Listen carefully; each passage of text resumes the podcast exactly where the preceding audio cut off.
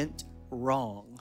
Because so often things go wrong in our lives and we kind of look back and we're trying to figure it out. What what did I do wrong? What trying to figure this out. And I was doing a little research on this idea uh, on the interwebs, and uh, I found uh, a couple things that I thought were unique in terms of um, illustrating this point. Let's show them the video here, guys. This is a wedding. It's very interesting, really cool, super cool skateboarding. Awesome. Love it. What could go wrong? Oh, oh, so bad. Like that was awful. Look at this guy. He's out on his porch, just gonna have a nice cold beverage. now look, now look, he just lays there. He's just, just, just, just, just, just laying there. This is what this is. This is the danger of having one of those security cameras on your porch. All right, this next one, watch this. What is this? This, oh, hit her head. Look at the guy. Look at the guy. He's like, nope, didn't see anything here. It's like totally ignored her. Like, I didn't see that happen. Look at this bird. Oh my gosh. Don't feed birds out of your sunroof.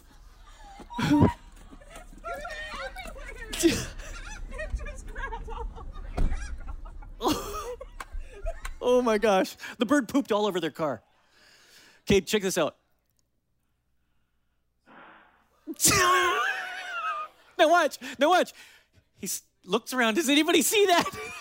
Did anybody see me? No, I'm cool. I'm cool. I'm fine. Everything's cool. Oh, look at this dude. Oh my gosh. Trying to get on a horse. Look at this guy. Yeah. Oh. Actually, he's that's not as funny as this girl's laugh.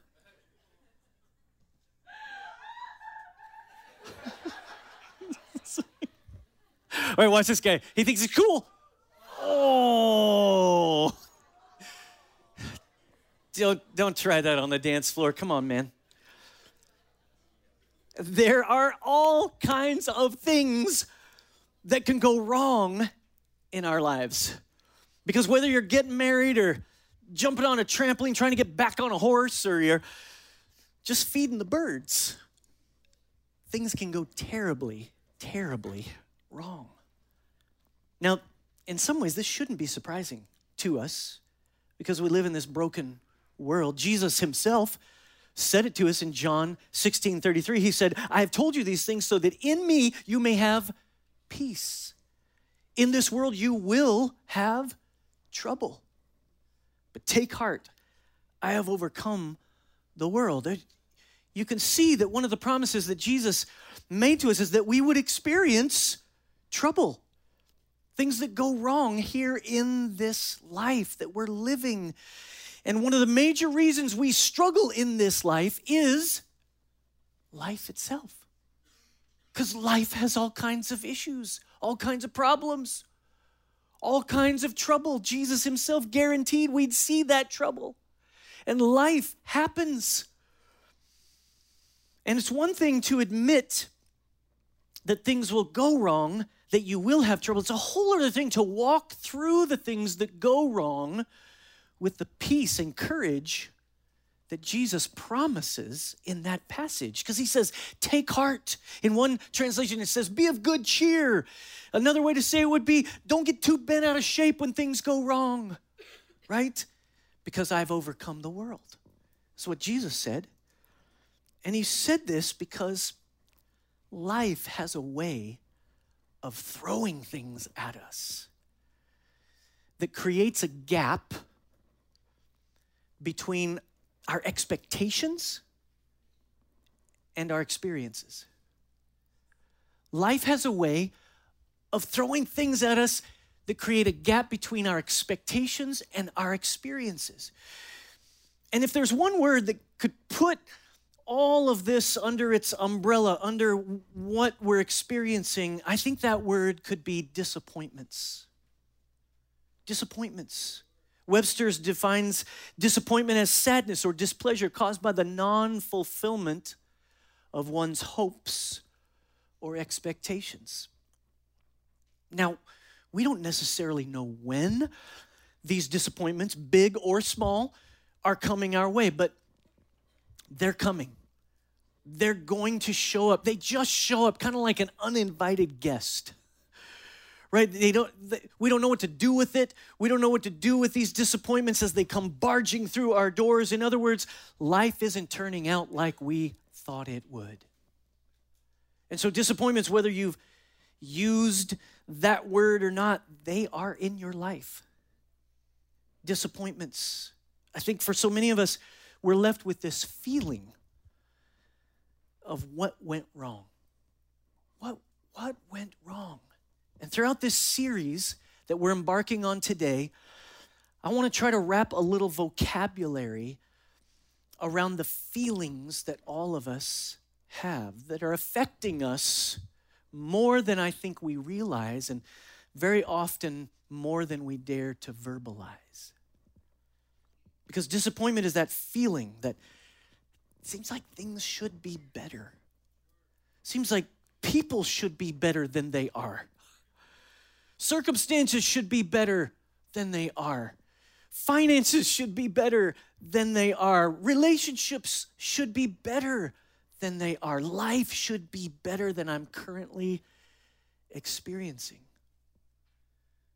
There are so many people in the scriptures that we can look to for help.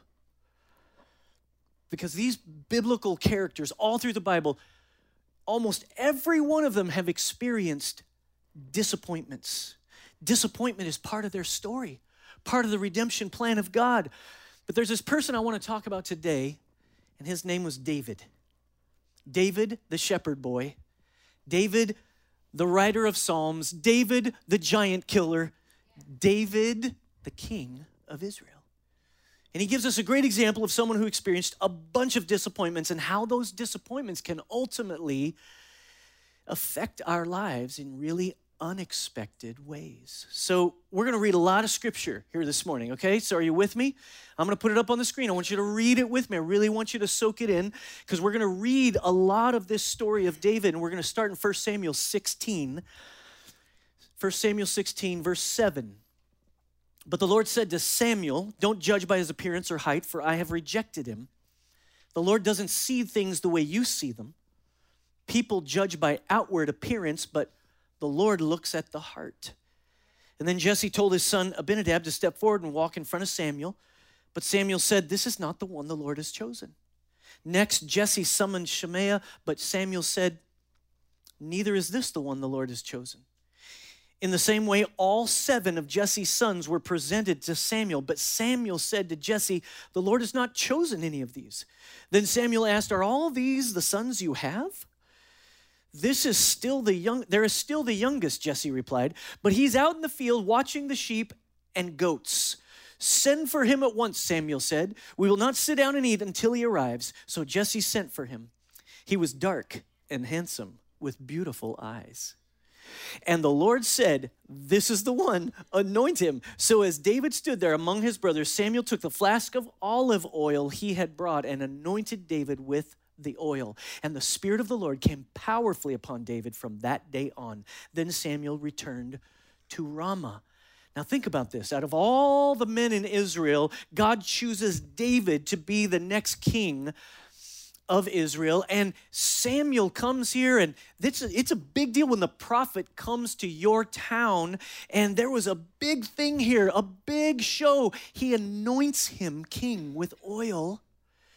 Did you know? Think about this. It would be 15 years before David would ascend to the throne. 15 years from the time he was anointed as king until he became king. Now, that is a delay of a dream. David probably thought it was the death of a dream. And we tend to get heartbroken. I don't know about you. I get heartbroken and impatient when my dreams don't come true within a matter of months. Can you imagine holding on to that dream, that calling, for 15 years? Talk about disappointment. And for the first seven of those years, David had to spend that time in King Saul's palace. Why? Because David had done this incredible thing. He'd killed a giant. He'd killed Goliath, and Saul wanted him close. We pick up the story in 1 Samuel 18, verse 1. After David had finished talking with Saul, he met Jonathan, the king's son. There was an immediate bond between them, for Jonathan loved David. From that day on, Saul kept David with him and wouldn't let him return home. Now, think about that for a second. Try to put yourself in David's shoes.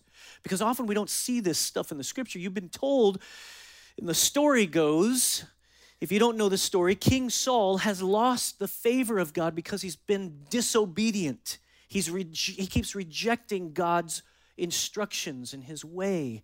And so God is no longer with him. And in a private ceremony, as just a teenager, David is anointed by the prophet and he's going to be the next king, but now you found yourself in the palace, right? The very palace of the very one who you're going to replace.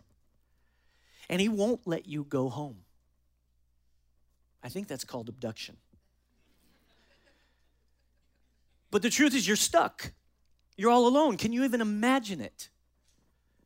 And it gets worse because David is going to find out very soon how narcissistic and hostile and abusive King Saul really is. Pick up the story in verse 5 of chapter 18. Whatever Saul asked David to do, David did it successfully. So Saul made him a commander over the men of war, an appointment that was welcomed by the, by the people and Saul's officers alike.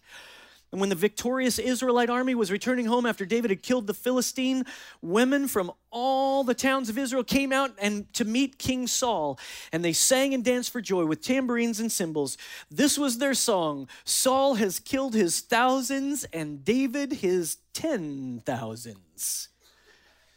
This made Saul very angry. What's this? He said. They credit David with ten thousands and me with only thousands. Next, they'll be making him their king. Oh, there it is. So from that time on, Saul kept a jealous eye on David. The very next day, a tormenting spirit from God overwhelmed Saul, and he began to rave in his house like a madman. David was playing the harp as he did each day, but Saul had a spear in his hand, and he suddenly hurled it at David, intending to pin him to the wall. But David escaped him twice. Now, I don't know what this thing is with twice. I think I, I would have left after one. But can you imagine living in this environment? The sad reality is, for some of you, you can imagine this because this was your environment as you grew up. Or maybe what's gone on in your family. For some of you, you've had to live with horrible physical abuse or sexual abuse or verbal abuse, emotional abuse, maybe even spiritual abuse. This is what David lived with for seven years while being forced to live in King Saul's palace. And then it finally gets so bad that David has to he has to run for his life. Pick up the story again in chapter 19, 1 Samuel 19, 9. He says, But one day when Saul was sitting at home with spear in hand, the tormenting spirit from the Lord suddenly came upon him again. As David played his harp, Saul hurled his spear at David, but David dodged out of the way and leaving the spear stuck in the wall, he fled and escaped into the night. And then Saul sent troops to watch David's house. They were told to kill David when he came out the next morning. But Michal, David's wife, warned him, if you don't escape tonight, you will be dead by morning. So he helped him climb out through a window, window and he fled and escaped. Then she took an idol and put it in his bed, covered it with blankets, and put a cushion of goat's hair at its head. And when the troops came to arrest David, she told them he was sick and couldn't get out of bed. But Saul sent the troops back to get David. He ordered, Bring him to me in his bed so I can kill him. Which I think this is kind of a funny part of the story, right? So she puts the idol in the bed to be like David and the goat's hair, you know, and all that kind of stuff. And the, the guys come to take him to kill him, and she says, You know, he's sick. Could you come back another time? What's weird is they do. They leave, and then Saul has to send him back. He says, Bring him in my bring him in the bed. I think it's probably because those guys, it could be because those guys didn't want to kill David.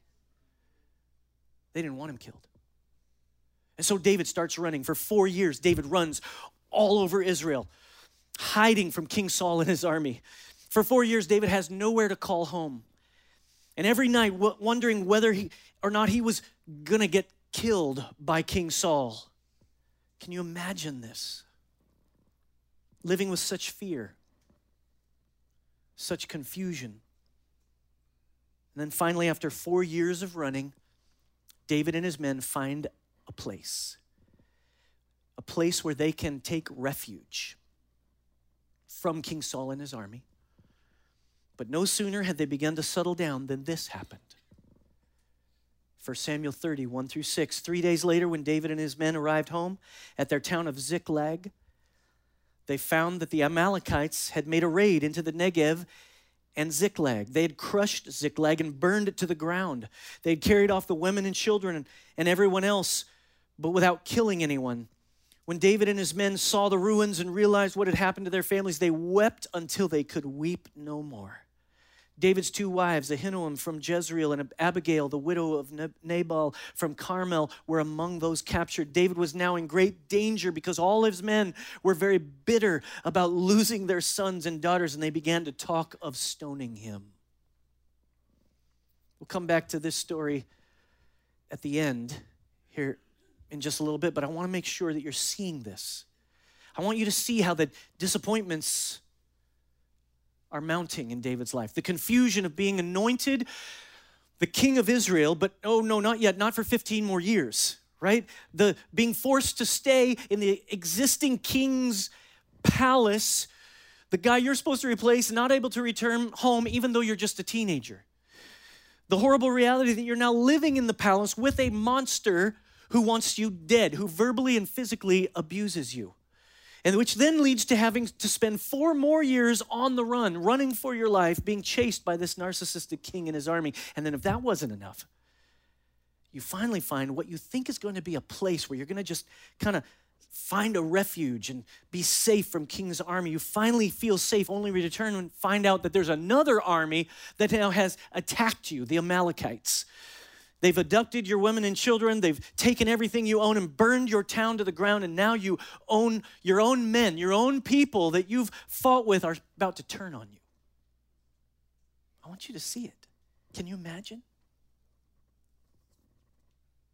Eventually, David starts to have good things happen in his life. And it's isn't that isn't that kind of the way life works? You go through some uh, very bad things, and but it's not all bad. Our, our entire lives are not horrible. We, we do experience good things, and David was the same. David is officially inaugurated at, at some point and recognized the next king of Israel. David brings the Ark of the Covenant, the symbol of God's presence back to Jerusalem where it belongs. The nation of Israel is expanded during David's reign as king because he conquers all his enemies. David becomes the most loved and honored king ever in Israel's history. A lot of great things are happening in David's life. But then something happens. And I want you to understand this the nature of hurt and abuse rejection and disappointments are such that we often try to cover them up. Try to cover them up with good things. With good things that are happen- that's happening in our lives. And but eventually, here's the problem. Eventually, you can cover all that stuff up, but eventually the poison will start seeping out. The poison will start seeping out in these disappointments. And I think this is the essence of what caught up with David because even though lots of really great things were now happening in David's life, look what he fell into. Look what happened. 2 Samuel 11, verse 1. In the spring of the year, when kings normally go out to war, David sent Joab and the Israelite army to fight the Ammonites, and they destroyed the Ammonite army and laid siege to the city of Rabbah. However, David stayed behind in Jerusalem. He's like, my guy's got this. He stays home. Late one afternoon, verse 2 says, after his midday rest, the difficult life of, of a king, David got out of his bed and was walking on the roof of the palace. And as he looked out over the city, he noticed a woman of unusual beauty taking a bath. He sent someone to find out who she was, and he, he was told she is Bathsheba, the daughter of Eliam and the wife of Uriah the Hittite.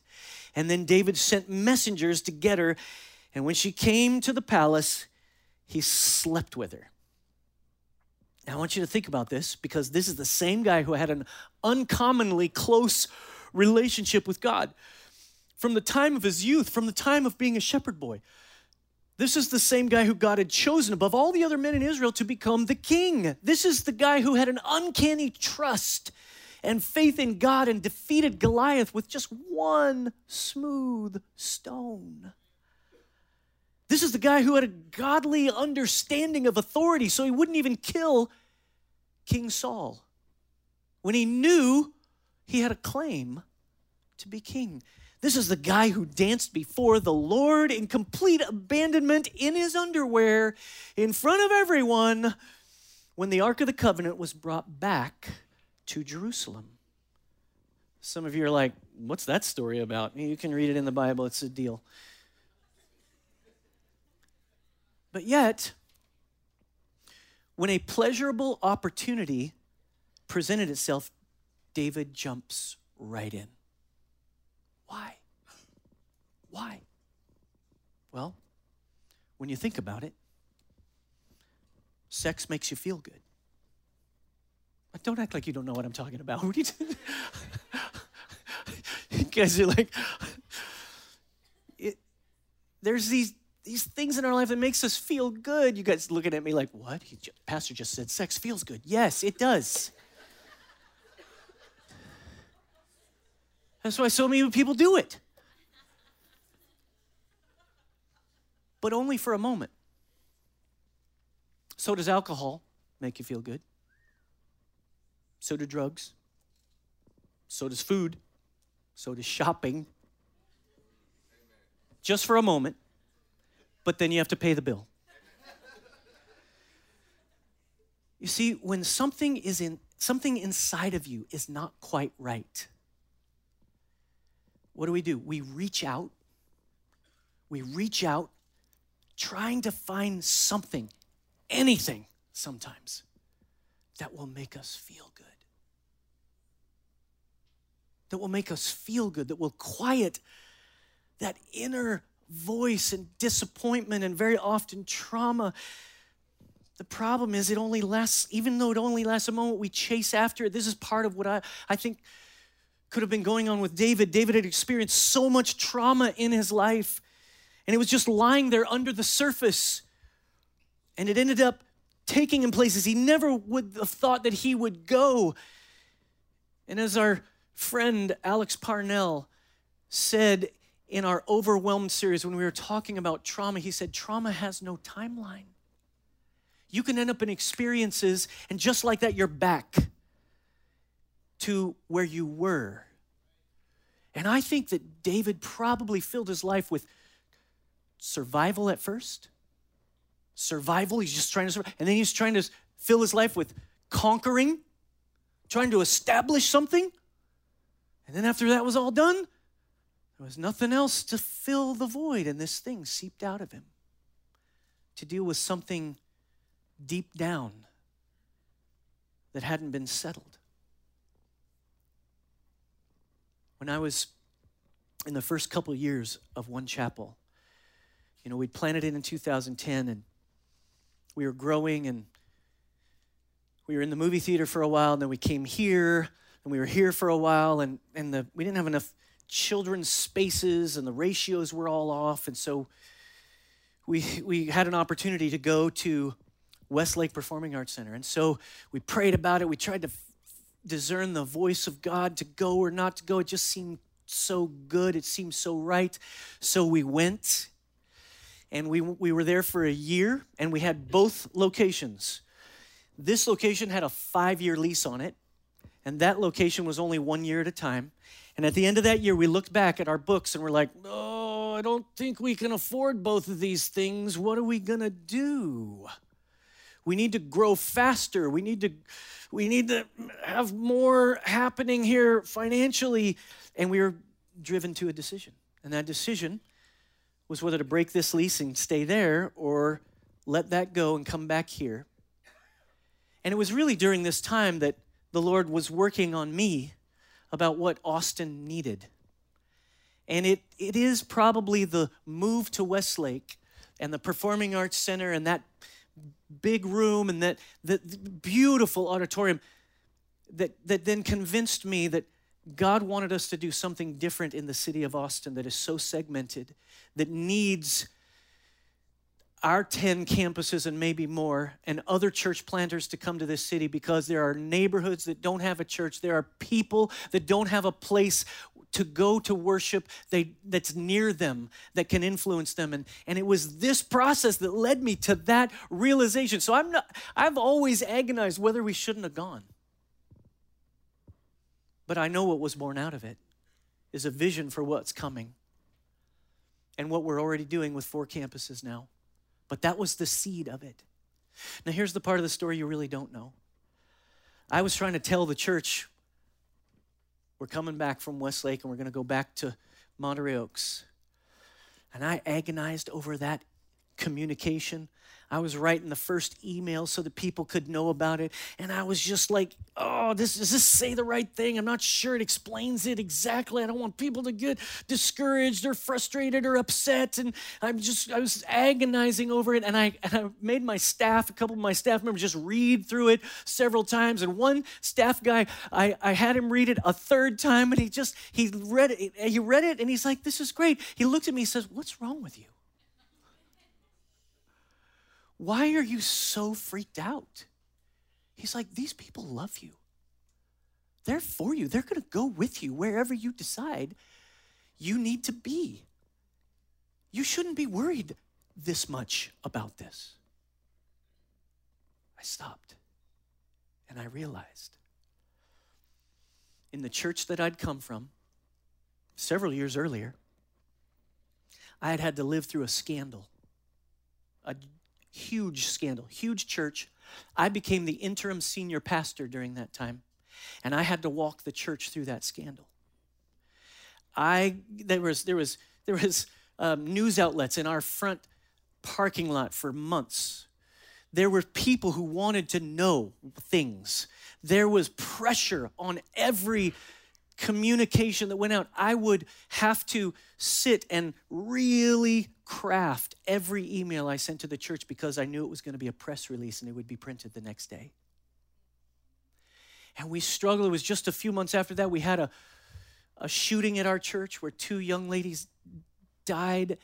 And so we had in 13 months we had this scandal and then we had this shooting and then and then I stayed there for a couple more years as I was just kind of processing through and the church was healing up.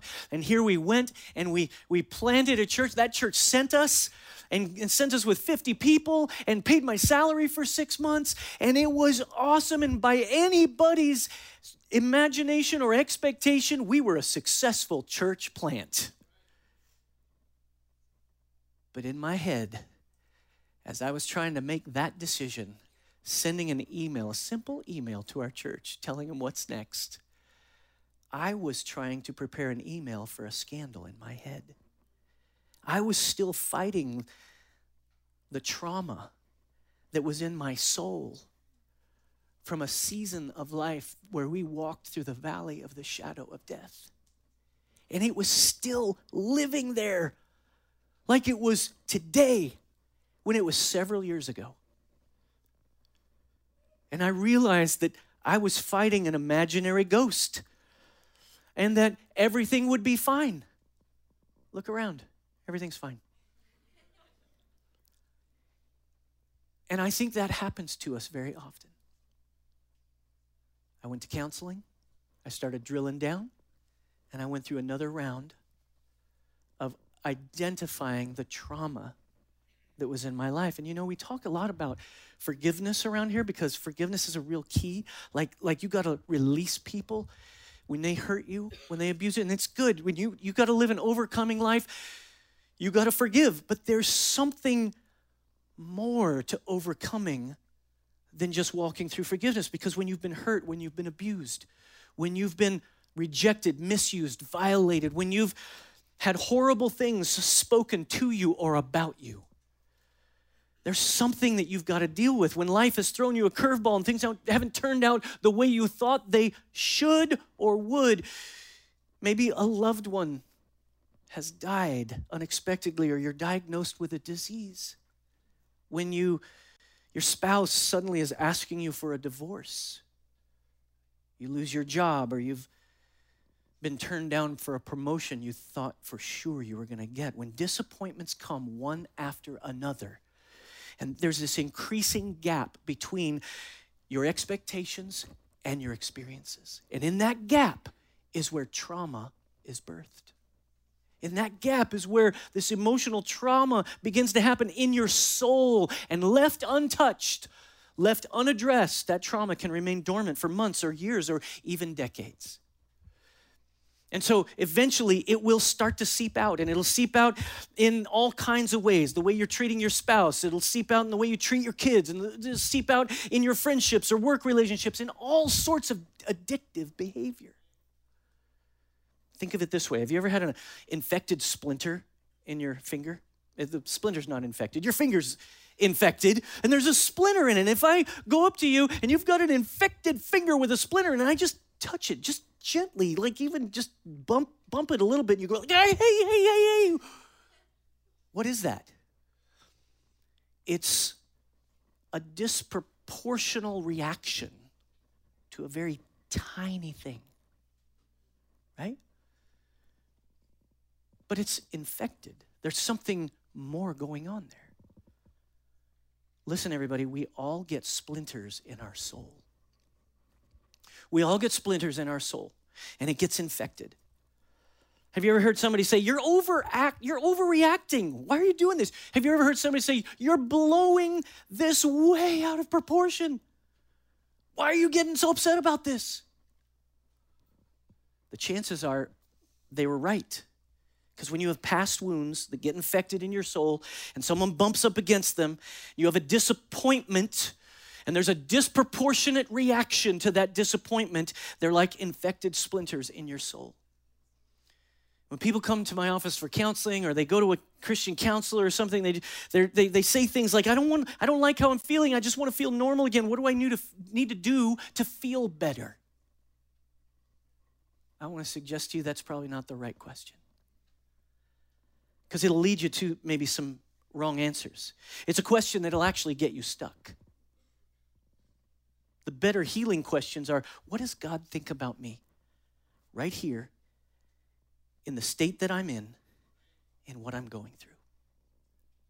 A better healing question is what does God think about the traumatic situations that are affecting me right now? What is God, where, where was God in the midst of that traumatic experience? You see, one of the ways God brings healing into our lives is for us to become aware of the presence of Jesus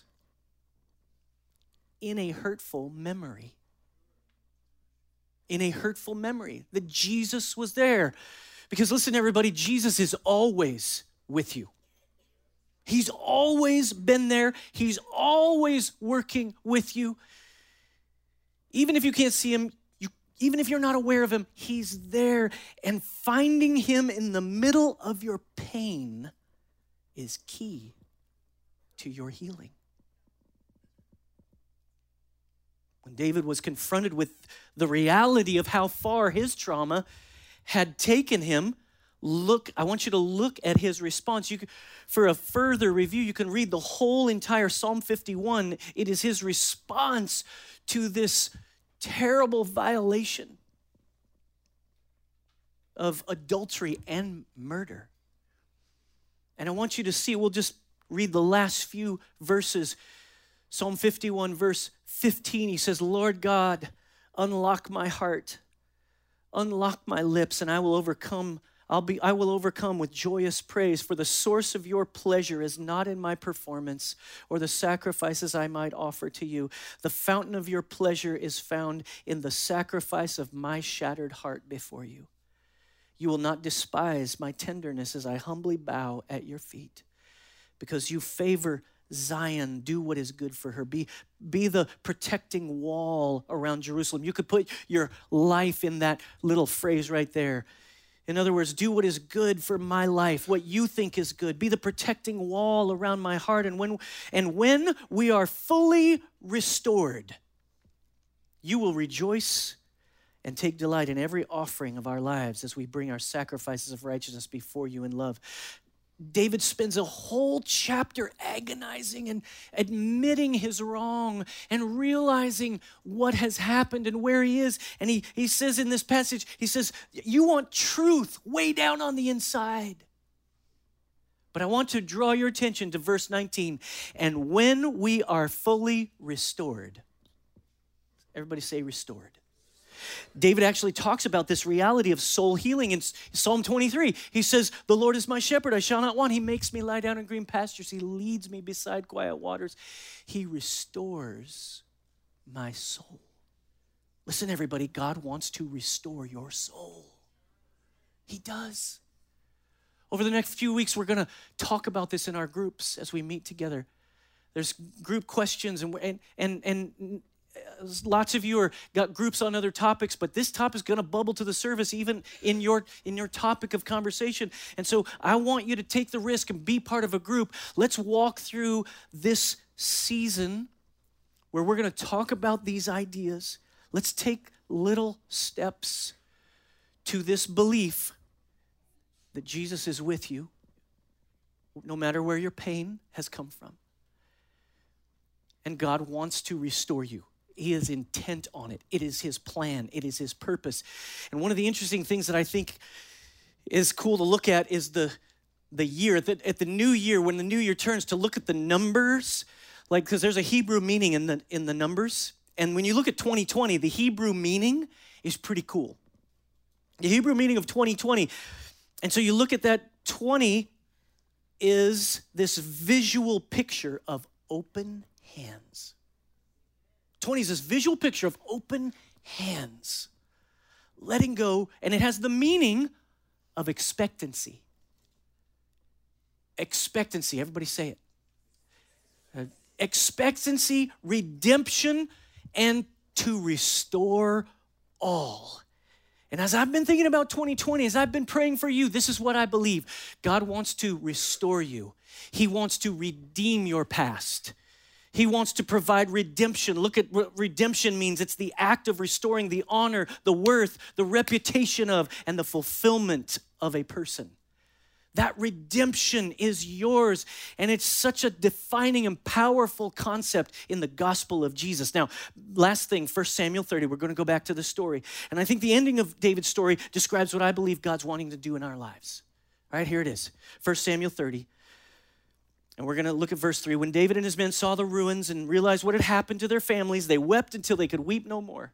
David's two wives, Ahinoam from Jezreel and Abigail, the widow of Nabal from Carmel, were among those captured. David was now in great danger because all his men were very bitter about losing their sons and daughters. They began to talk of stoning him. But David found strength in the Lord his God. And then he said to Abiathar the priest, Bring me the ephod. So Abiathar brought, brought it. Then David asked the Lord, Should I chase after this band of raiders? Will I catch them? And the Lord told him, Yes, go after them. You will surely recover everything that was taken from you. So David and his 600 men set out and they came back, came to the brook of Besor. Verse 10, I want you to notice it. But 200 of the men were too exhausted to cross the brook. I think this can happen to every single one of us. You could be so exhausted from what you've been through, too exhausted to fight. Which is why it's so important to be part of a family of believers. So important to have people around you, like a small group that knows you and loves you and is walking with you, can come alongside of you. But notice verse 10 but 200 of the men were too exhausted to cross the brook. And then you skip down to 18, I want you to see the end of the story. David got back everything the Amalekites had taken, and he rescued his two wives. Verse 19 says, Nothing was missing, small or great, son or daughter, nor anything else that had been taken. David brought everything back. He also recovered all the flocks and the herds, and the men drove ahead, them ahead of the other livestock. This plunder belongs to David, they said. And then David returned to the brook Besor and met up with the 200 men who had been left behind because they were too exhausted to go with him. They went out to meet David and his men, and David greeted them joyfully. But some evil troublemakers among David's men said, They didn't go with us, so they can't have any of the plunder we recovered. Give them their wives and children and tell them to be gone. Look what David said. David said, No, no, my brothers. Don't be selfish with what the Lord has given us.